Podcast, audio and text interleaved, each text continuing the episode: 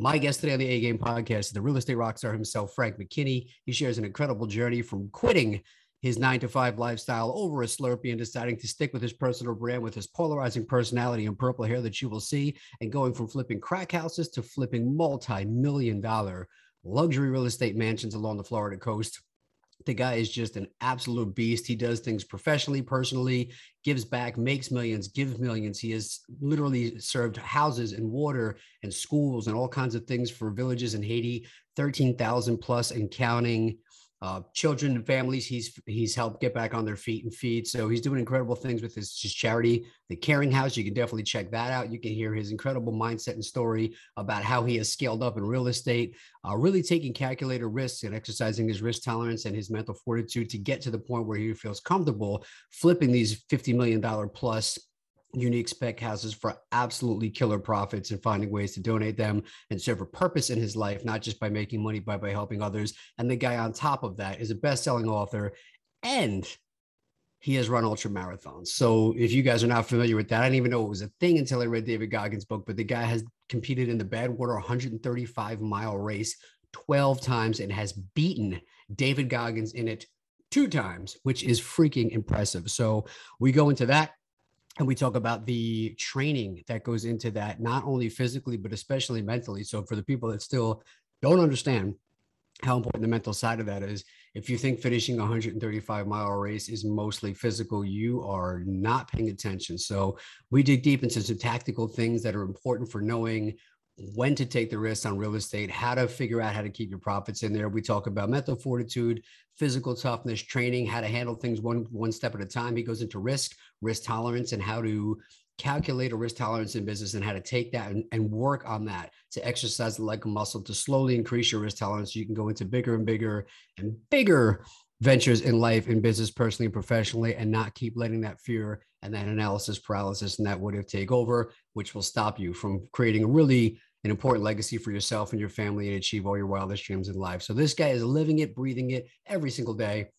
His new book Aspire is out now, so definitely check that out. Go to thefrankmckinney.com and you will see show notes with all of the links to his social media for ways to find his books, for ways to donate to his charities, and for ways to just connect with him on all levels, shapes, and sizes. So follow the guy; he's absolutely exciting. Look at his YouTube page, watch some of the um, some of the open houses, some of the things he does for the for the for the opening when he puts these these amazing luxury houses on the market. You'll see some of the most wild things ever. He he refers to himself and is referred to as a real estate artist, not a real estate investor. So if you jump on his website and you look at some of the pictures of some of these absolutely amazing works of art that he has done with some of these houses, you will see absolutely why he has earned that title.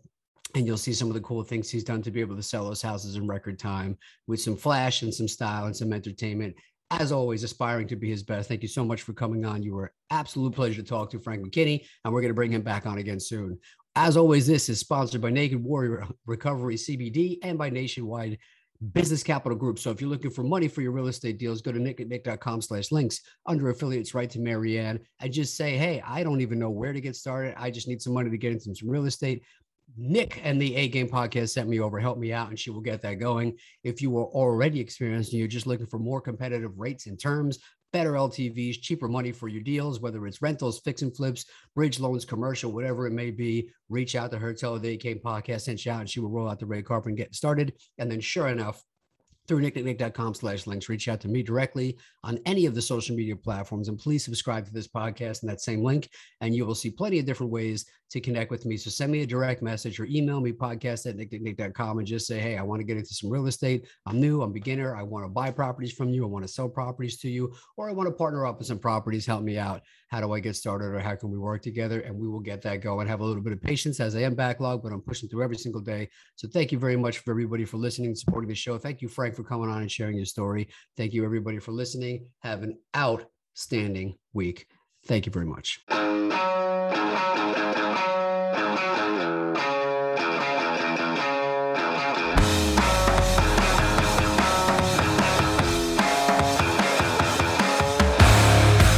Welcome to the A Game Podcast with Nick Lamagna, digging into the minds and experiences of some of today's brightest entrepreneurs in real estate and business, along with Hollywood stars, UFC fighters, and your favorite rock bands. People that have figured out how to overcome obstacles take chances, live boldly, and no matter what they do, they always bring their A game.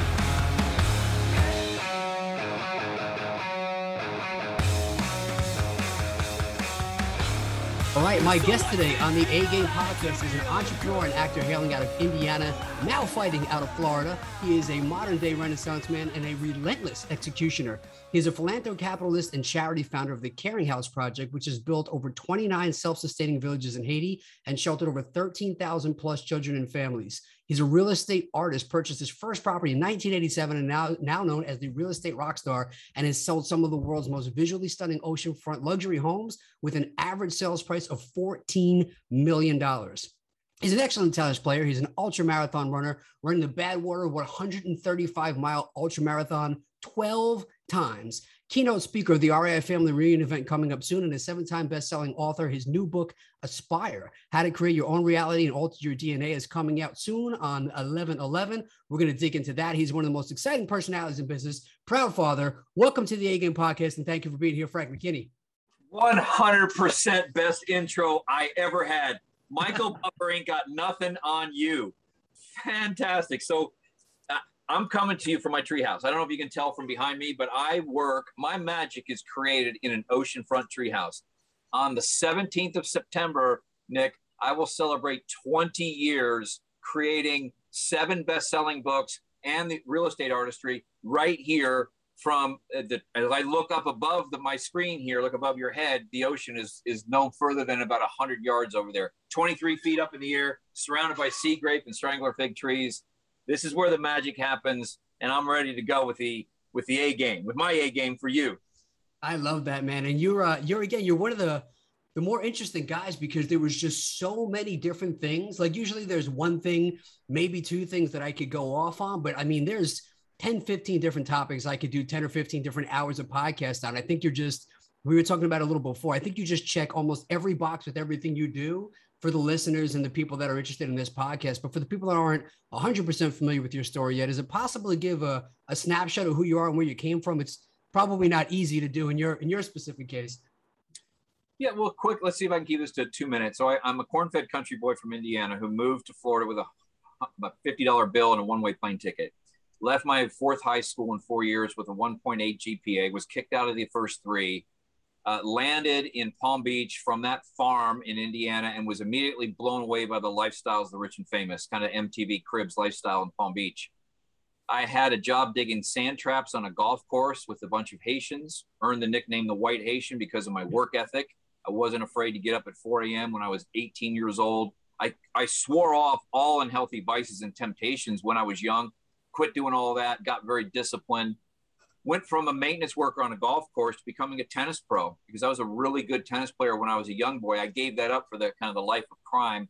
Uh, I was a, I was locked up in juvenile detention seven times before I was 18, but I left all that behind. I took out like if, if my mouse is the eraser of life, I turned around to the chalkboard of life and erased what was, and, and really it's the subtitle of my new book. T- it talks about how I created my own reality and altered my DNA. I went from being a tennis pro teaching very wealthy people how to hit a better forehand and backhand, Nick. And what I did on that tennis court is I picked their brain. How did you get here? How are you able to drive up to your lesson in a Ferrari or Mercedes? How do you have a multi-million dollar house, a Beyonce lookalike wife or a Richard Gere lookalike husband, kids, yachts, very young, very impressionable at that time, right? I'm 19, 20 years old. The answer, real estate, Frank. I made my money in real estate. So I picked their brain on the tennis court earned my PhD in entrepreneurship, my master's in real estate from the people I taught tennis to. I would actually tire them out. They'd pay for an hour, Nick. I'd tire them out after 45 minutes because I want to pick their brain.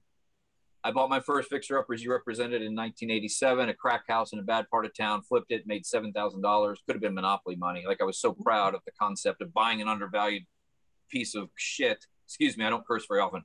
an undervalued piece of property, flipping it and making seven grand. Fast forward to today, we've built uh, and created 44 direct oceanfront homes. I didn't just jump from a $50,000 crack house to a multi-million dollar oceanfront home. I did hundreds of smaller transactions before I, I jumped to the, to the point we're at now.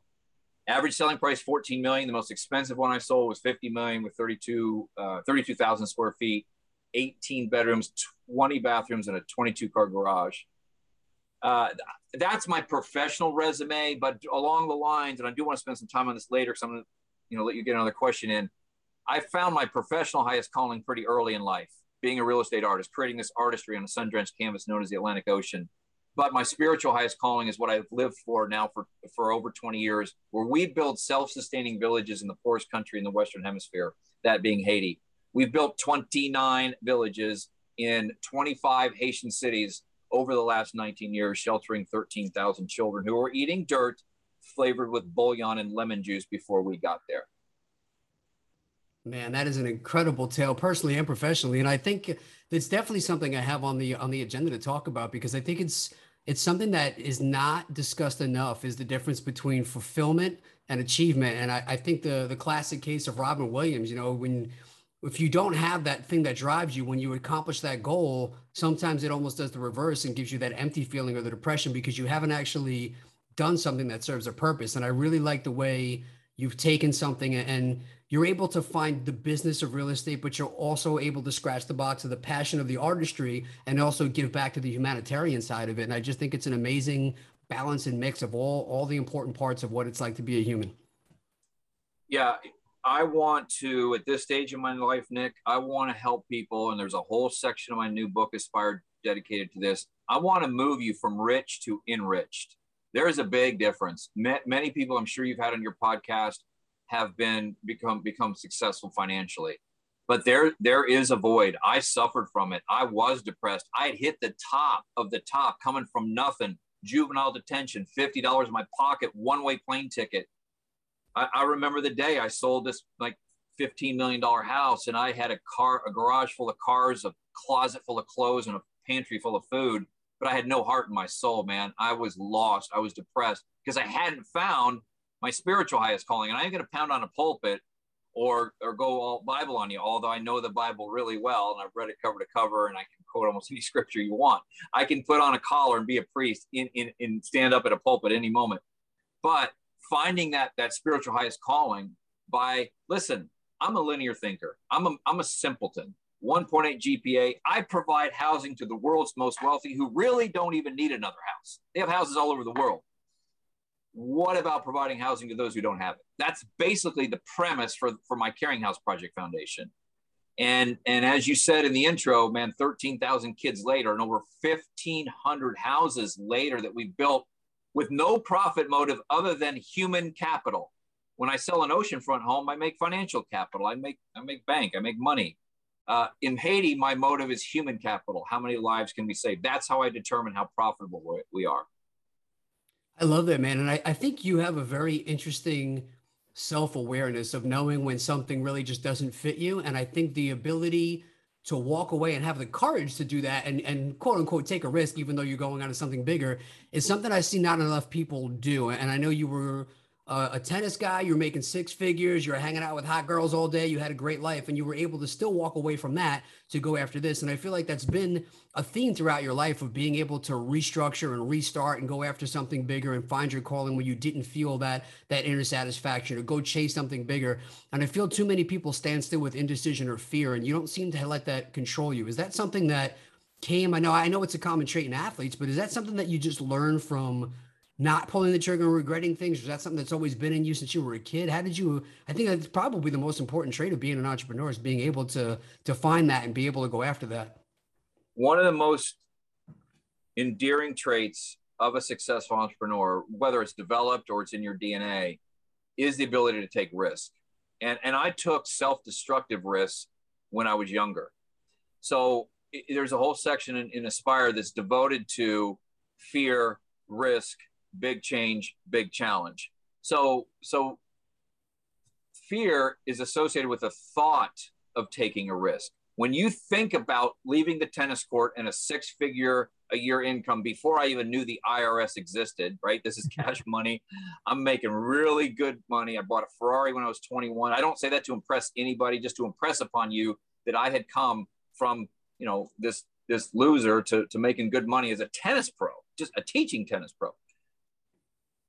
But the thought of leaving the tennis court and and leaving a hundred grand and going out and buying crack houses that were filled with hypodermic needles and used condoms and smelly mattresses and turning those around and making them the most beautiful crack houses on the block when I was done. They weren't crack houses anymore, but they were beautiful.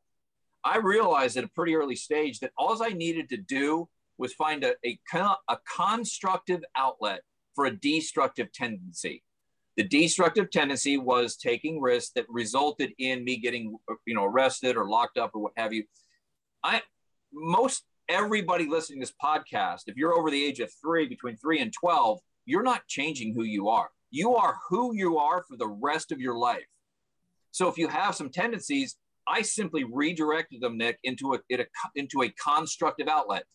So so if it was racing uh, uh, a Suzuki Hayabusa, which is the fastest production motorcycle ever made in the history of history, and getting a pocket full of speeding tickets and ending up in jail as a habitual traffic offender, that's a destructive outlet for the need for speed, for the need for excitement.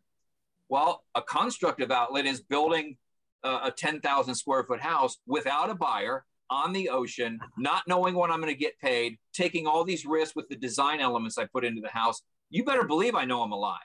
That's a constructive outlet for. I I, I could have sat it in an office and been an accountant, but I probably would have put a gun to my head because I had to change so much. That is that that ability to to be afraid every day of your life. I'm afraid to take these risks. Don't get me wrong. I just don't let fear stop me. And so whether on, on the tennis court, that was not going to be a limitless lifestyle. There was there was a limit to that lifestyle. Even though it was great and it was fun at, as, at 19, 20 years old, I knew there was a limit. I wanted to enter a, a, a profession that was limitless, that I could create my own reality. I could create my own limits if I wanted any and building beautiful houses on the ocean on speculation fed every like it basically took the needle and put my arm and fed me for 30 years man i mean that's how many if you go back to the first oceanfront home i did was 1992 so 29 years ago that's for your listeners you know being able to embrace the fear associated with the thought of taking a risk is the most important thing to advancement in life it, i didn't say get over the fear you're going to face it. And most of the time, when you think about taking a risk, it involves a big change or a big challenge in life. So your your result is okay. I'm gonna I'm gonna change from being doing crack houses to doing oceanfront houses. I'm afraid. The thought of that that migration causes me fear. Well, I'd rather regret what I did than what I didn't do. Like, what if it doesn't work out? Okay, well, I try. Like the race you talked about, that Badwater race, I've run it 12 times. I've failed five. I've made it seven. So at least I, you know, I'm out there and I'm I'm in the game of life. I'm trying and and it helps me make sure that I don't let fear stop me. I'll look it in the face, I'll feel it. And by the way, Nick, there's times I won't pull the trigger. It's not prudent. It's not out of fear, it's out of prudency. That's the big difference. And I, I just think if people realize fear is associated with the thought of taking the risk, once you take the risk, the, the fear is gone, replaced with excitement and joy and success. Man, I could talk for literally the entire day on just those two things of the control of fear and the motivation of regret because that really is is everything to me and and regardless of what it is whether it's buying the first property or you know like you know, I see some of my buddies that have fought in front of, you know, 80,000 people in an arena. And at the end of the day, they're like, hey, it's just you and a guy at the end of the day. And the second the bell rings and you're in there, it's just another day at the office and it goes away. And the the thing I think a lot of people worry about too is like, what are other people going to think? And I think just like you said, if somebody says to you, "Oh, you didn't finish the Badwater race," it's like, "Well, how many did you do?" Oh, you don't even run on a treadmill, let alone like 135. Like, so who cares what all these other people think? Because at the end of the day, it's it's you in the mirror saying, I did this and I took that chance. And, and that's been a huge driver for me in my life is I, I suffered a life altering injury and I looked at all these things I wish I would have done that I didn't do because of fear. And it was like, I never want to have that feeling again. I'd rather beat myself up for being embarrassed or, or, or not, not hitting that goal rather than living the rest of my life with uh, what could have, should have happened. And I think the testament of what you're saying to that is amazing. And, and I think part of what, what's in your book that I'm really excited to read about is that idea that somebody would look at you and say, well, you've already sold 43 of those multi, multi, multi million dollar dream homes on the ocean. You're not going to be scared of number 44. And like what you're saying is, it's not the absence of fear, it's always there. And it's a muscle that you have to work every day. So, what kind of things do you tell yourself? What's your inner dialogue for you to get past that? Because I think, like, like you said, it never goes away. And I think everybody's waiting for this is the fight that I'm not going to be scared anymore. And to your point, the guys that I see that that have terrible nights and they get knocked out in two seconds, when you go back to the locker room and you hear their interview, they say, you know what, I knew I was going to have a bad night because I wasn't scared when I walked in that ring or in that cage or I signed that contract. So if you take the word risk and you turn it into an acronym, requires intense self knowledge, risk. You've got to learn about yourself. You've got to learn about the impediments that the that the mind creates when you're thinking about taking and that risk, by the way, Nick, could be starting a Tupperware club. and everybody's risk is different. It's not walking in the octagon or racing a Badwater race or do it. You will have a very unfulfilled life if you don't overcome fears associated with, with associated with taking a risk. And again, back to being a simpleton, everybody listening to this podcast can relate to a roller coaster because almost everybody's been on one. And when you get on that roller coaster and you're in the line and you sit down in the seat and that metal bar comes locking down over your waist and you're waiting for everybody else to get in and then it's released and it starts going up that first hill that clickety clackety click and you start looking over what's happening to your heart rate? It's through the roof. You start and your palms are sweating. You're hyperventilating. You're terrified at the thought of what is about to happen. Once you get to the top, your heart rate's maxed out, you're almost ready to pass out. what happens after that roller coaster makes that first dive? If you're brave, your hands go up, the fear is replaced with excitement and joy and intoxication. And this is the coolest thing in the world. So much so that I bet you 75% of you get off the get off the ride and run to the back of the line to do it again. That's what business is like. You you are afraid as you're you're climbing up that first hill, be it the first oceanfront home or first crack house I flipped or first tennis lesson I gave.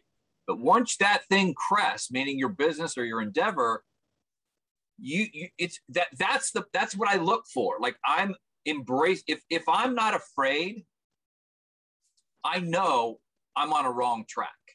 I know I've settled for complacency. I know I've I even told people to work for me. The minute I walk in the office and say, or, or, or job sites, I don't have an office uh, on a job site, let's do the next project just like we did the last one.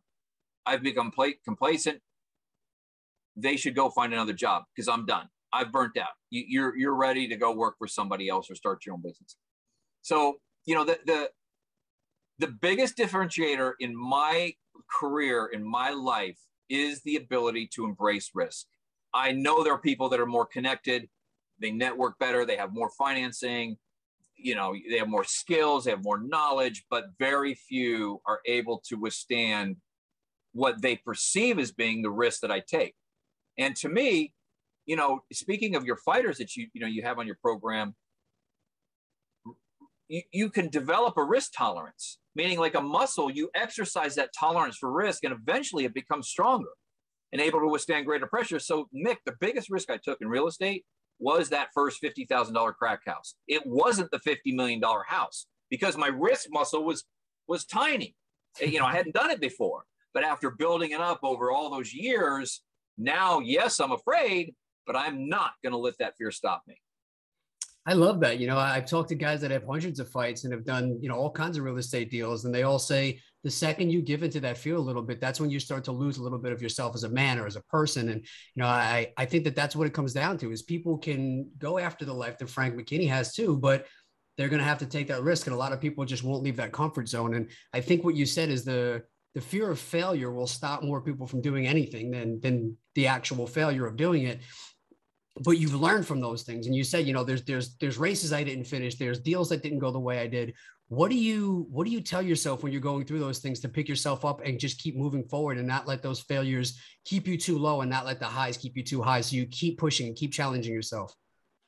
Okay so there's a very simple this will be a shorter answer. Everybody can relate to this regardless of the line of work or sport that you're in. You've been told your whole life that you fear the unknown. We have this belief that we fear the unknown. I say, how is it possible that you fear something you do not know? What you fear is leaving the known. You fear leaving what you know. You cannot fear something you don't know. Case in point, if I'm if you and I are doing this show live and I'm in your studio and you have Tourette's and I don't know that after 4 minutes you're going to strike out and punch me in the face just because you can't control yourself. I didn't know that. How can I fear something I don't know? What I fear is leaving the cubicle. What I fear is leaving the 9 to 5. What I fear is leaving the tennis court to start real estate. What I fear is doing a bunch of hundred thousand dollar houses, jumping to a two million dollar house. What am I saying? I fear leaving what I know. There's quit thinking you fear the unknown. Once you come to terms with that, your risk tolerance, your risk muscle will look like Schwarzenegger's. You'll be able to get out of your own way because you're no longer fearing something that you think you don't know. You're fearing of leaving that comfort zone. I love that, man. That's such a great answer. And I think going back to just business, I've heard you talk about running the way, the races and having just spreadsheets and all kinds of and uh, analytics and teams and things. And I think when you're able to dissect the data, you're taking a lot of that emotional part out of it. And one of the things that I thought was fascinating about the real estate side of stuff is if I might be wrong on this, but I think you said the average days on market for your homes, that again, an average sale of $14 million is 54 and a half days. Is that correct? That's to update that. It's definitely less than three months. That might be an older quote. But to put that in perspective, the average days on market for something 5 million and up is around a 14, 13, 14 months over time, not this real estate, you know, frenzy market we're in now.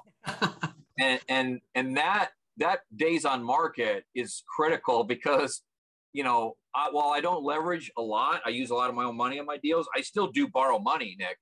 And, and there were times on big deals that I was burning through $10,000 a day just in interest you know, let alone other other forms of carry. So you, those days on market are critical. I've had a house take me over a year to sell, and I didn't make any money because if you're burning through, you know, ten thousand dollars a day, that's that's over three and a half million dollars in a year that you've lost, uh, or potentially didn't gain, assuming your margins were right. So yeah, my, my, you better believe that that kind of leads into why do we do these theatrical grand unveilings, and and they're very intoxicating. They're theatrical. They're they're they're something that you'd see in Vegas or maybe Broadway. There's a method to the madness, and, and the, the the design is to get VIPs, multi-million dollar real estate broker producers. Like I want somebody at that event that picks up the phone and says, "I don't know about this guy jumping a motorcycle over the house or rappelling on a zip line. Like maybe that belongs on a back lot in Vegas, but you got to see this house." Because in the end, Nick, I am just the opening act for the main attraction, which is the property. My purple hair, my clothes, myself doesn't come with the house. So if all I've got, and I'm sure the, the, the, the fighters can relate to this, if all I've got is flash and no substance, if all I've got is sizzle and no steak, I'm a flash in the pan. And, and so you better believe I amp up the, the flash. The flash is what gets people to the door. The substance is what gets them to the closing table to pay that $15 million because I step out of the way. And the true show starts when you walk in the front door of one of the houses we built.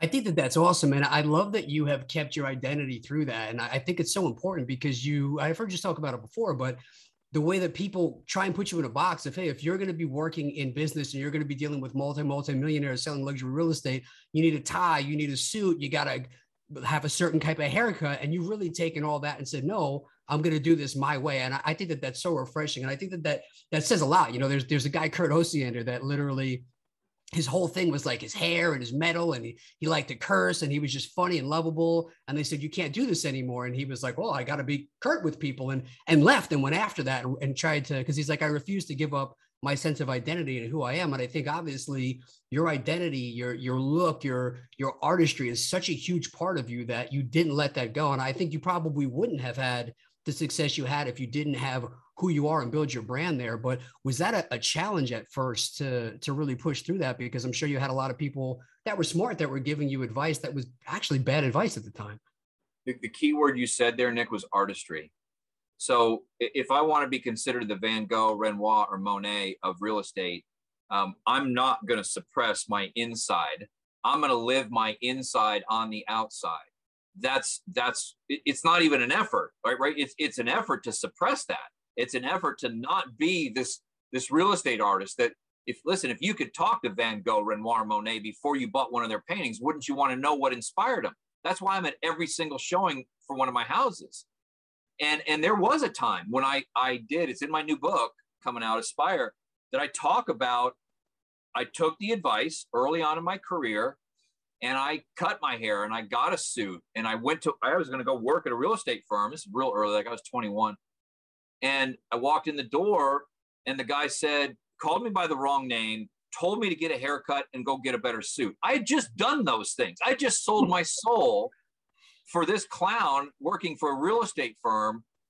I walked out, I called him by the wrong name and I said, he called me Chuck and I called him Larry or whatever. I said, Larry, man, I ain't, I don't think I'm going to be working here. Thanks for the opportunity. I went to 7 Eleven. I took off my ugly maroon tie. I gave it to the clerk. I, I gave him my jacket, my ugly suit jacket. I bought a Slurpee. I sat down on the curb outside that 7 Eleven. I said, never again. Never will I compromise, co opt myself, change myself for anyone, anything, any endeavor. This goes for just goes it for people in life, women especially. Like never co opt yourself compromise yourself for a man. You don't need to be doing that.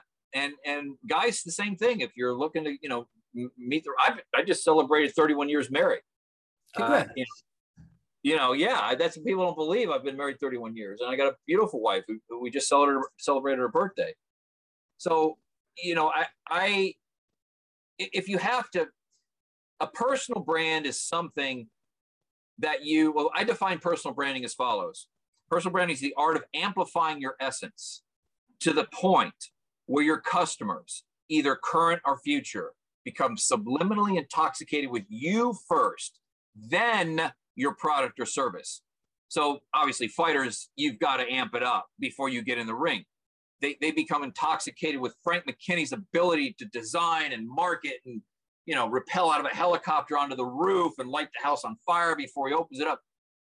Before they become intoxicated with my product or service. That's personal branding, the amplification of your essence.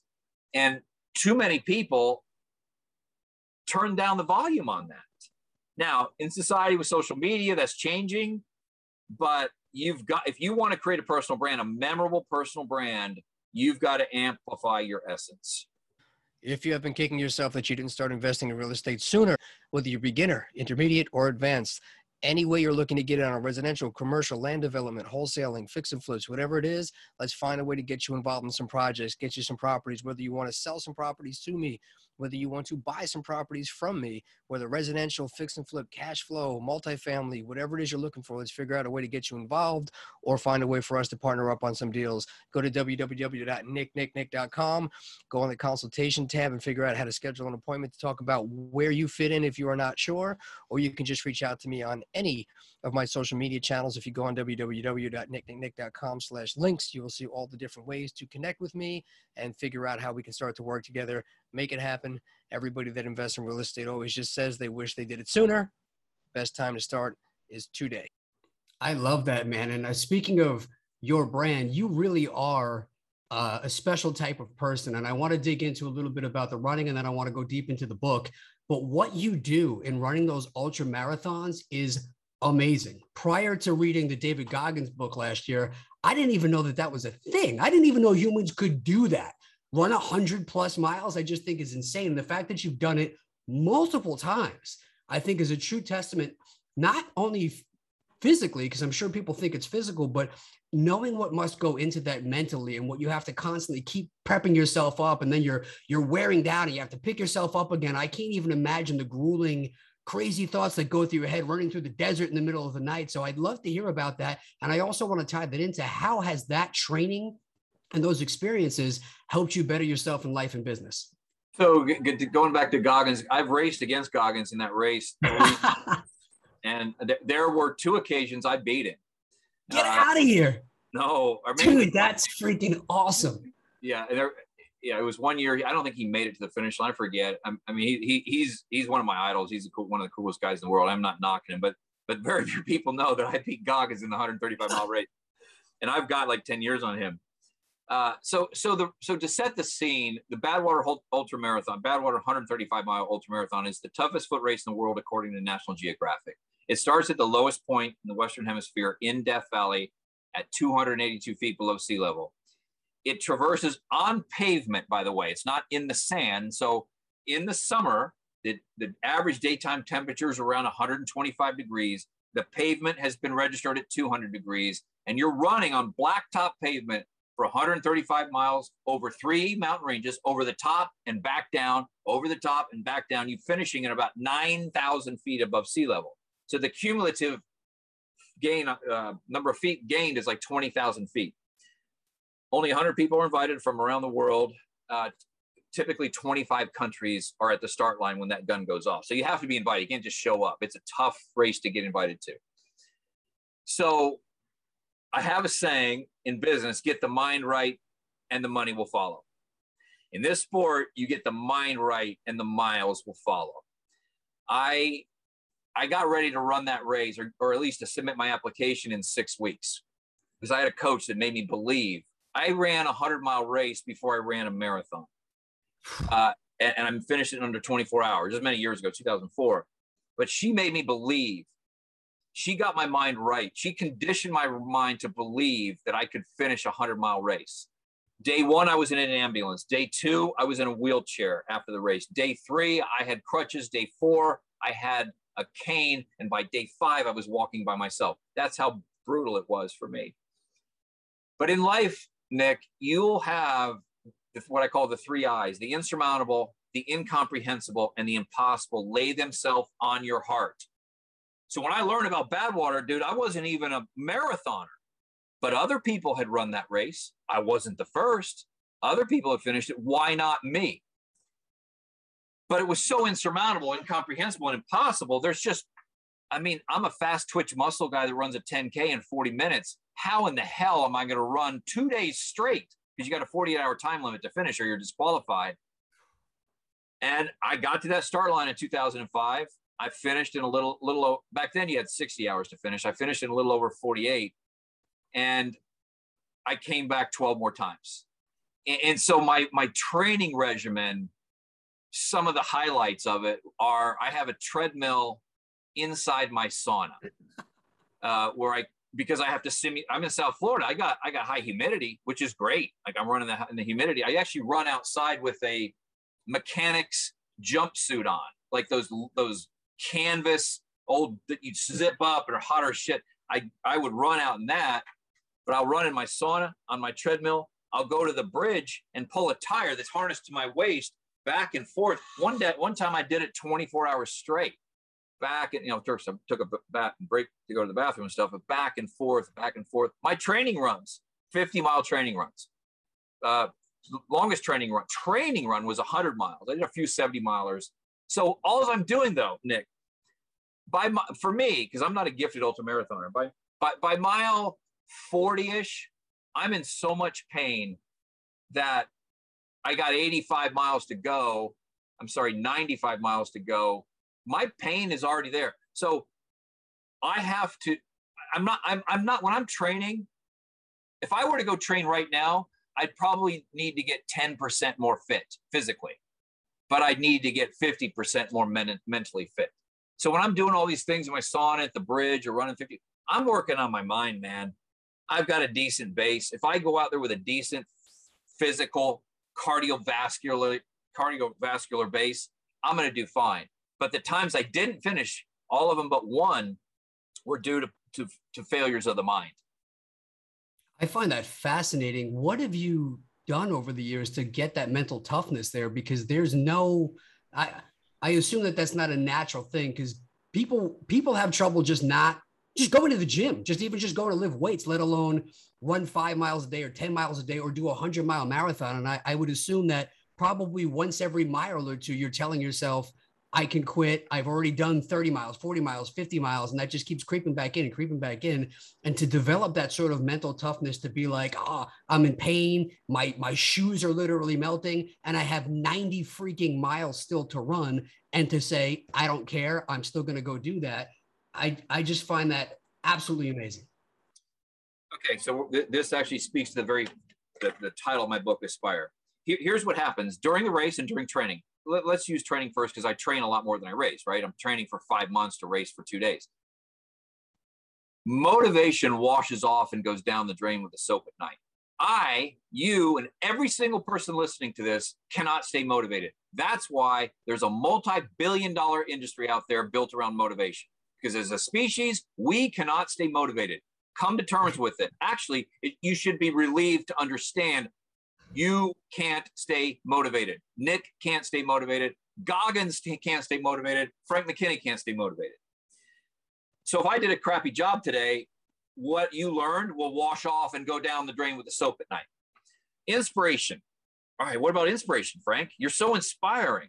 I failed again because inspiration wears off like the effects of a bad sunburn. About two weeks later, after you read an inspiring book or watch an inspiring movie, it's gone. The title of my book, Aspire. Aspiration. Aspiration is what alters the DNA. I aspired to finish the toughest foot race in the world. Was I motivated to wake up every day and train? No. Was I inspired to go pull the tire for uh, countless hours at the bridge? No. And there was times I failed at that. But Nick, your aspirations are as sacred as Fabergé eggs. There are these sacred boxes that you put you put that aspiration in. If you're a fighter, you want to be the you know the top MMA guy, or I'm not. I don't really follow that sport, but you know what I'm saying. You want to be the top. I never deviate from that aspiration. So if I'm out there and I'm I'm training and I my, I've set my mind to do a 30 mile training run, I know that there will be times during that race that I will want to quit. And if I create that habit of saying, "Hey, yeah, I already did 25," I'm failing my aspiration. I know right away that I'm, setting myself up to fail in that race. So when you when you identify something that's that important to you know say finish that race or being a real estate artist or being a best-selling author those are sacred aspirations and and quit beating yourself up over the fact that you can't stay motivated or inspired i'm asking you or challenging you to identify and it's one of the first chapters of my new book what legacy do you aspire to leave behind? What do you aspire to be doing 12 months from now that you're not doing now? Who do you aspire to emulate? You notice I'm not using the word motivate or inspire. Who do you aspire to emulate? What legacy do you aspire to leave behind? These are questions that once you answer them, go into that sacred Fabergé box, and they, you, you do not deviate from them until you see them come to fruition. You won't be motivated every day to make it happen, but don't let that defeat you. Keep going back to that box and saying, okay, I aspire to finish the toughest foot race in the world. I'm going to do anything and everything I can to make sure I get to that finish line.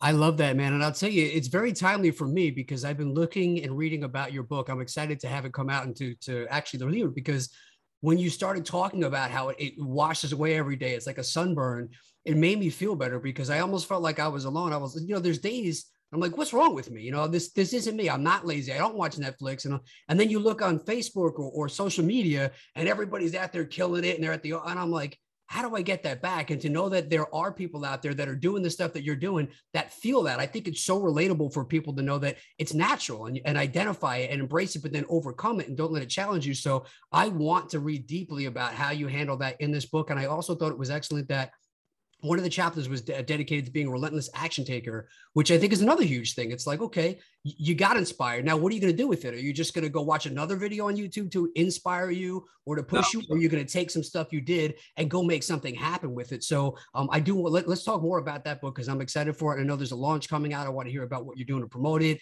and what's going on at that actual launch. All right. So, so you, one thing you referenced that I think so critical that, that, that you called relentless, it, it's, it's in my sauna, in chalk above the on the wall above the window that I stare at when I'm on, when I'm on that treadmill. I was in there this morning actually. Relentless forward motion. It doesn't matter at mile 80 how fast I'm moving forward, just that I'm moving forward. A few times when I've thought about quitting, and, and by the way, the Badwater Ultra Marathon, there's no um, there's no aid station, so you have a, a crew that that leapfrogs you every mile that hydrates you and feeds you and counts your calories and your magnesium, your potassium, your sodium. I've had many instances where I've wanted to quit. My wife, who's the crew chief, will come out and say, All right, the finish line is that way, east. I'm sorry, the finish line is west, and the crew van is east.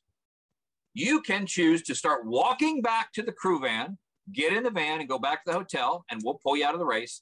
Or you can just walk your way toward the finish line. Either way, you got to walk, man. You're not going to run. You just walk. Which do you choose?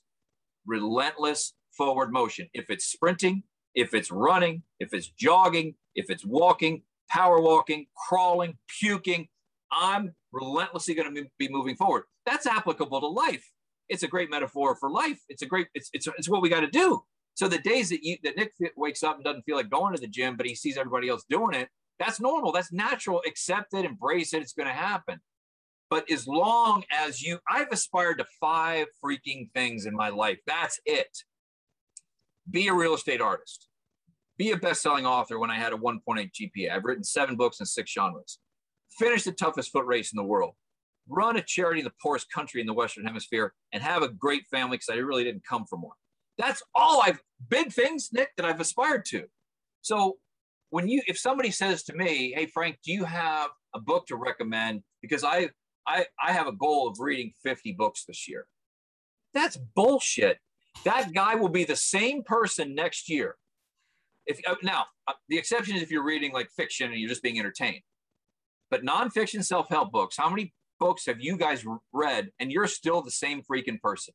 I just read a book, uh, in a book on enlightenment called Awareness six times. I didn't put it down and pick up another one.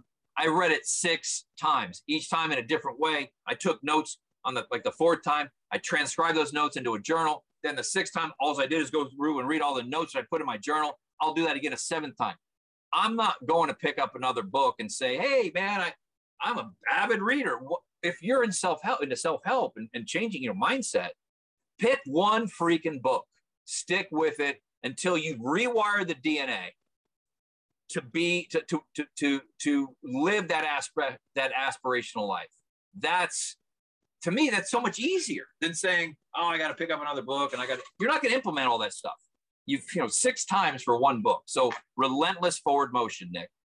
I think that's awesome. And even just in the title, I think when people hear this and they say, oh yeah well frank was able to do that stuff but that's not me or frank was able to run that race but that's not me and i've heard you use the phrase of changing your dna and killing the person you were meant to become and i think that that's huge because wherever anybody is today if you want something bad enough there's a way to change whatever you think your past family lineage was or whatever you think you do you do or you don't deserve it's a decision to like you said just relentlessly attack it take forward motion and change whatever that storyline is and i think that that's what you've done you're a great example of if you if you say to yourself, "That's not me. I could never run," you know, that let's say that ultra marathon. Well, of course, I said the same thing. You know what my coach said to me?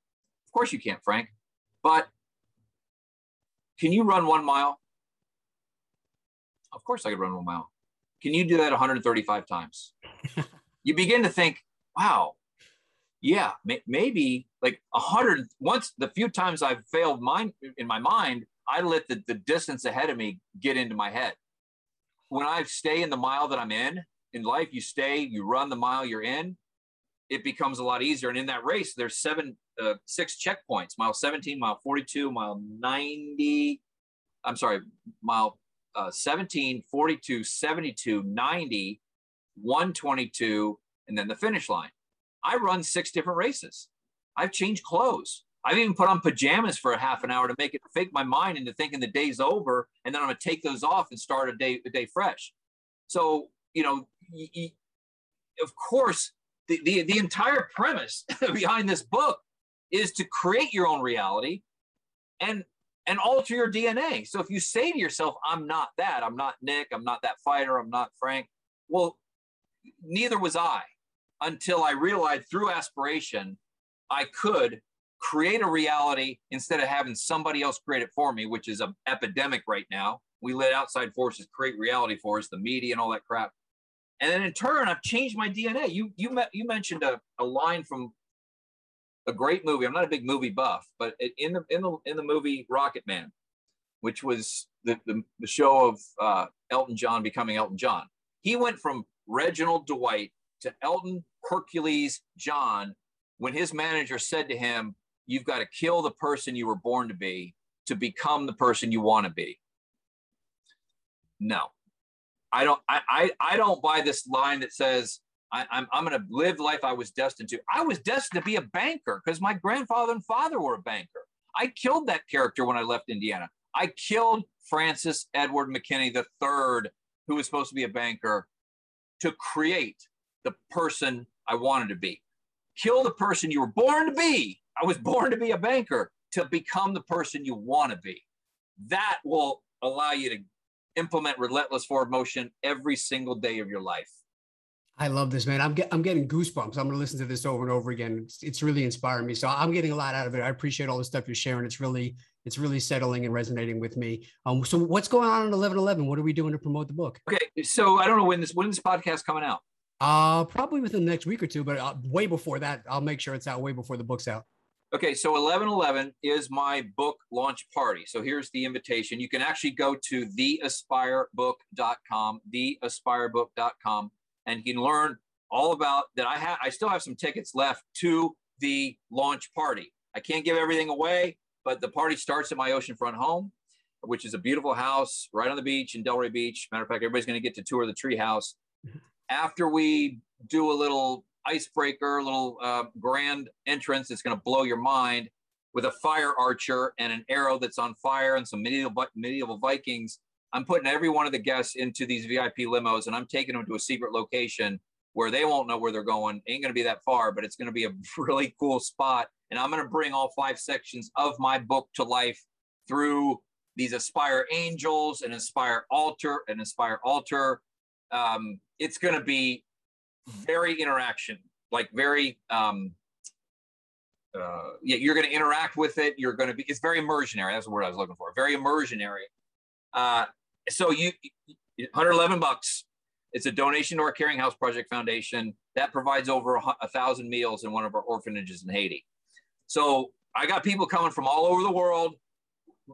The only thing I will give away is everything's taking place outside. So if you're a little freaked out about COVID, you know, the, the, the thing's going to take place on the beach at my pool. Then the second location is going to be outside.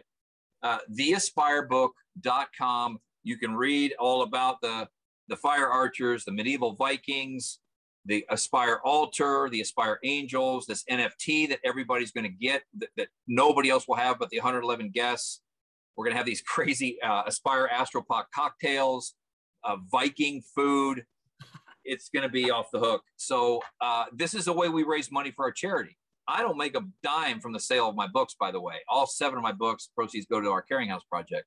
So you can feel it's a tax deduction. So if you don't even care about the party, you just want a $111 tax deduction, theaspirebook.com. Uh, I'd love to have Nick, a bunch of your listeners, uh, viewers come. I'd love to have you come. 11 11, 5 p.m. will be done by, by uh, 10 p.m., and you're going to be blown away. Ever wanted to play the drums? Or do you want to get your kids some drum lessons to burn some of that energy while they are all locked up?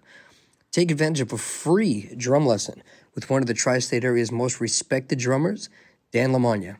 Dan Lamagna has played in such bands as Crown of Thorns, Suicide City, Biohazard, The Real McKenzies, Sworn Enemy, The Walls of Jericho. He has played all over the world and he is also endorsed by such companies as DW, Vater, and Sabian. Dan has taught tons of people from all different age groups and all different music styles. He can teach adults, kids, advanced, beginner, any types of styles from metal, all different types of percussion, whatever style you want. Get a free drum lesson today from Dan. All you need to do is text the word drummer, D R U M M E R, to 833 632 0585. Again, text the word drummer, D R U M M E R, to the number 833 632 0585 for your free online drum lesson. I'm looking forward to that, man. And again, I, I just bought 10 copies. So um, we'll find a way that I'll, I'll either do a giveaway or if you have people that you want to send those books to that maybe can't afford them right now or whatever it is, um, you know, we'll look up and we'll get that done. But I love everything you're doing. Talk a little bit about uh, the charity. I know you got the REI family reunion coming up as well. What, what's going on with Frank, the charity? How do people find out more about that? How do they work with you? How do they find you? Well, you know, because we talked earlier about tying your dove, your dovetailing your professional highest calling with your spiritual highest calling. I built a lot of the big houses, Nick, so I can build a bunch of little ones in Haiti. Um, on my website, which has been called Disney on a desktop, a piece of magazine. It's what you can experience at frank-mckinney.com is insane, including taking a tour of the 29 villages that we've built in Haiti over the last 19 years. So anything that you buy from us on our on our store, on our online store, goes to the Caring House Project Foundation. And there's 72 different donation options on the Caring House page of my website that range from a $4 and 25 cent chicken. So you give up a latte for the day and you've basically provided a chicken to a family over there, all the way up to an entire village for about 300 grand. Now, that's not, that's a lot of money, 300 grand, but what, what are they getting in, an, in a village? 50 houses, concrete houses that for a family of eight. So 50 times eight, 400 people are living in this village. That's 50 houses plus a community center, a school, a church, a clinic, renewable food, and clean drinking water in some form of free enterprise so the village can be self-sustaining. All that for 300 grand. I can, Nick, I can build a house in Haiti for $4,800. So if you said you just bought, you know, you bought 10 books, it's about three, uh, 300 bucks. That is 3,000 meals, 3,000 meals that you just bought. So anybody listening, don't tell me you don't, you know, you don't have the money to go and give up a cup of coffee and donate $4.25 for a chicken that, by the way, they don't even eat the chickens. They, lay eggs for two years and then they eat the chickens. So the, listen, the Caring House is what I live for now. I'm kind of at the back end of my professional career, but the Caring House, uh, the 13,000 children that were eating mud flavored with bouillon and lemon juice that are now have a self-sustaining existence is what I live for. Man, I, I, think you're an amazing human being. I, am all about it. I'm looking forward to reading the book. I'm looking forward to seeing more of the, the videos and stuff you're doing. I just watched you drop out of a helicopter to introduce one of your houses. It's really been amazing. Uh, any any final thoughts before we let you go? And also, please let us know how we can find you on social media. What's the best way to connect with you besides the website? Yeah, so uh, I'm on Instagram at the Frank McKinney, Facebook, and all that. It's not hard to find me. Um, you know, it's kind of cool if I look over your shoulder, the A game and, and I would I, I, think you and I should have talked before to just take that A and put S P I R E, the Aspire game, man. Because to bring your A game, you've got to aspire. Uh, spend some time on the aspirebook.com, which you can find on frank-mckinney.com. Exercise your risk tolerance like a muscle. Eventually, it will become stronger and able to withstand greater pressure. And for those of you who care about the poor and the indigent, there's a passage from the Gospel of Luke, chapter 12, verse 48, that says, To whom much is entrusted, much is required. To whom much is given, much is expected. You've been given a lot. I don't care where you are in life, you've been given a lot. Use that blessing to be a responsible steward for that gift that God's given you and share it with those less fortunate.